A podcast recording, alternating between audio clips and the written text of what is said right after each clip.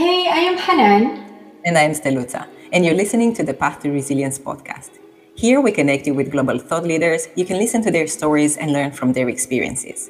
We are both professional coaches who believe in change, the change that empowers and lifts others. We believe in being authentic. That's why we invite leaders who are comfortable with talking from the heart. We also believe in the power of the mind and how it can improve your health, your relationships, and your performance.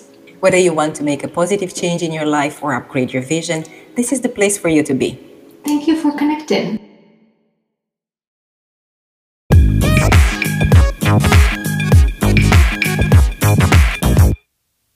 Good morning. Good morning, Steluta. Good morning, Ash. Good morning, everyone. Hello, good morning, good evening, Ash. I think it's evening where you are now, right?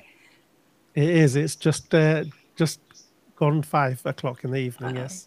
Okay. Thank you for joining us today.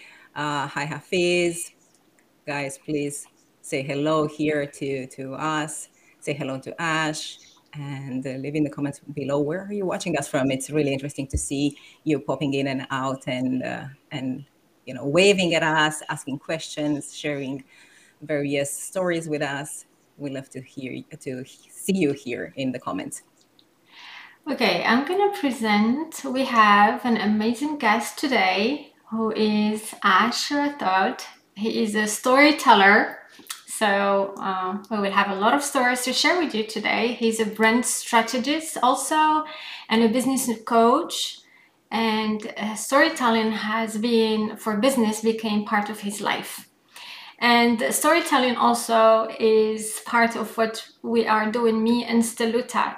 We love stories and we we are here because of stories because we believe that the stories can inspire change and empower others. So we would love to hear your story ash. So can you tell us more about your story and how did you get into this path yeah absolutely. Firstly thanks for uh, having me. And you know what? It feels really weird because um, i do these shows and interviews so i'm usually talking to people.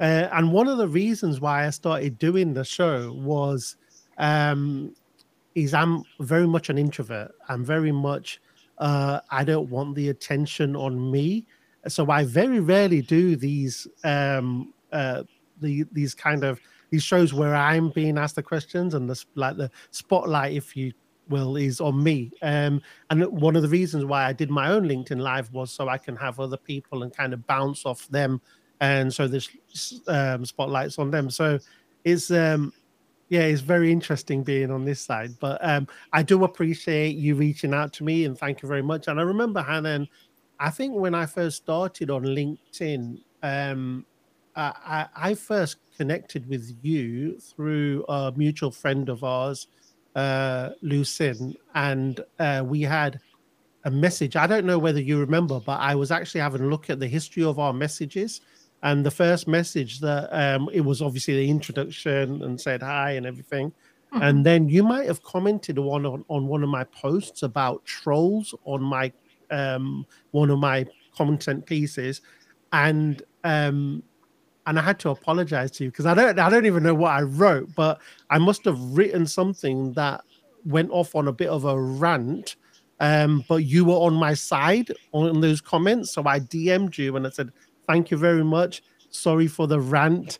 And um, your your message back to me was brilliant because I think you'd been on LinkedIn a lot longer than me, and your message back to me was something like um, I, I don't know exactly what it was, the wording, but you just made me feel better about doing what I was doing and sharing my stories. And um, and it was that encouragement that you gave to me that just made the world. You know, it changed my um, changed my mood that day, obviously, but also gave me a little bit more confidence as well. And that's one of the reasons why I do what I do on LinkedIn. I share my story. Um, and it started off from a, a post a while back, which I'll get into, but it kind of changed the perception of what LinkedIn was for me a place mm-hmm. where I connect with like minded people, where I share my story, I hear their stories, and it helps us collectively grow together. And that's the kind of people that I actively saw into having my kind of ecosystem, uh, and that's what I encourage today. Um, so yeah, going back, I mean, I can go way back if you like, but um, how I got into storytelling, I think all children, right, are into stories. They're more creative than adults are, I believe. When we're growing up, we we kind of make, play make believe. We want to be, I don't know, an astronaut or a fireman or something else. Like as a boy growing up, me, uh, something else. You kind of see yourself as something. For me, um, it was I wanted to be uh, be a Hollywood director as a, at a very early age. Oh, really? yeah, I did. Yeah, so amazing. I, I had six brothers. Um, I, well, I have six brothers still, and uh, one sister. So we had quite a full household growing up, and we used to, yeah, we we used to have dreams of doing stuff, and we were all very quite creative growing up, and I think that comes from my mum and uh, she really used to encourage us being creative and you know because one thing growing up in a household or raising uh, a number of boys she had to make sure that we we entertained ourselves uh, yeah. times. And and that's what we did. We kind of we i remember there was a game that we used to play when we were younger. We used to uh, a few of us would make a, a film or a play for each other while someone or a couple of others would wait in another room. So we'd make believe and we'd create stories or we'd make stories and we'll entertain each other. Um, and I, and I think as you grow older, that also never stops. I feel like all the or a lot of children are like that, but I think adults are like that. Maybe we just repress or suppress, sorry, that uh, creativeness in us. But I think all of us are storytellers naturally.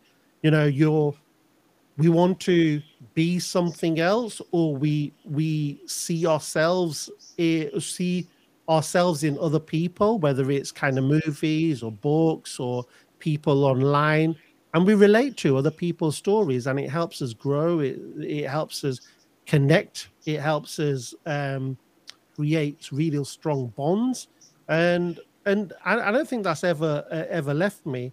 Um, eh, fast forward anyway to kind of university days, um, I did media communications and I did I specialized in script writing. So I still had that thing. I wanted to do films and writing.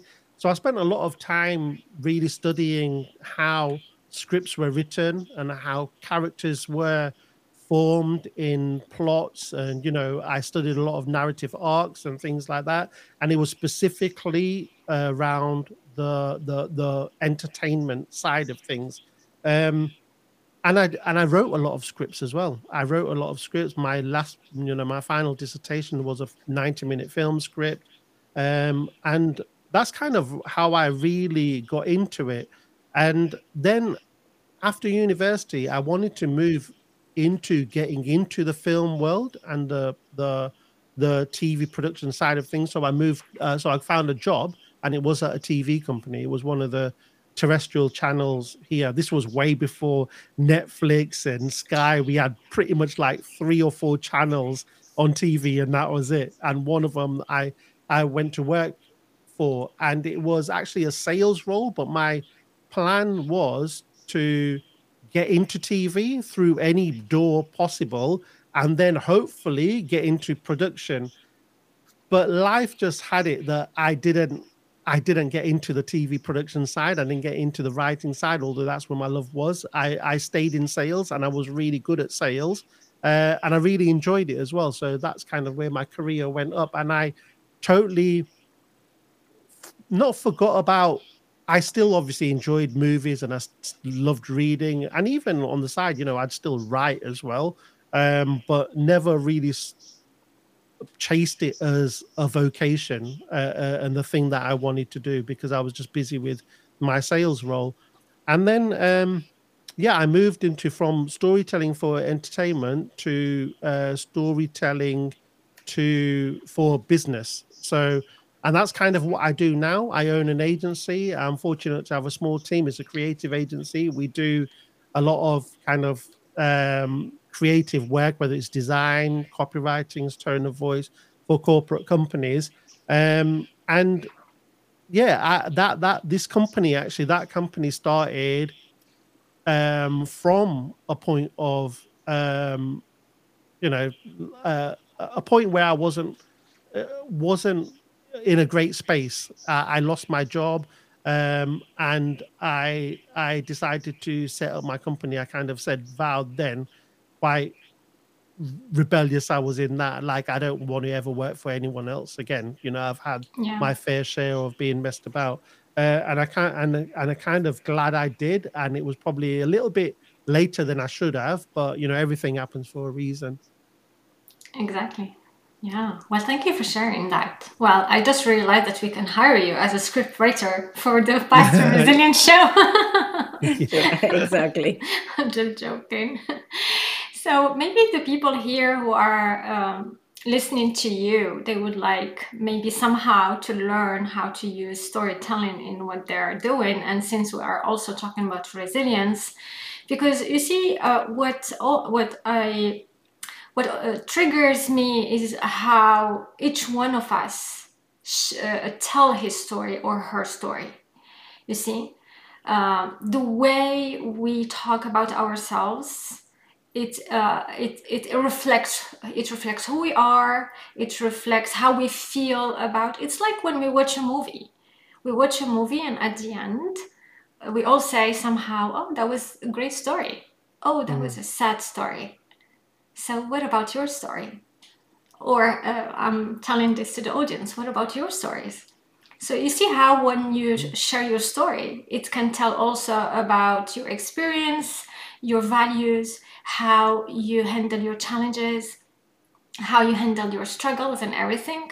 And I am talking about this because I was that person in the very beginning where I told very badly my story, like that showed a lot of pain, a lot of uh, a lot of uh, struggling, a lot of uh, uh, I mean, a lot of things going on. So, but today I share my story in a different way. So, the way we talk about our stories can tell also about our character and uh, about our level of resilience.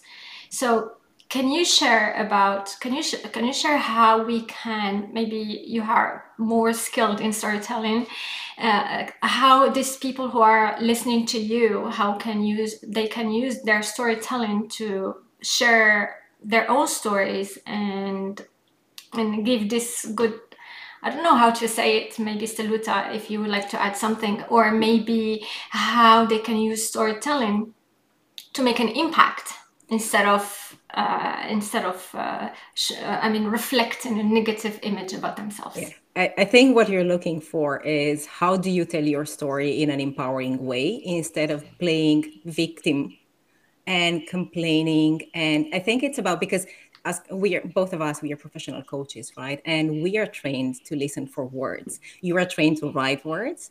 We are trained to listen for words. And for us, the way a client speaks tells us about where he or she is in regards to also not only the journey but also the healing process of whatever is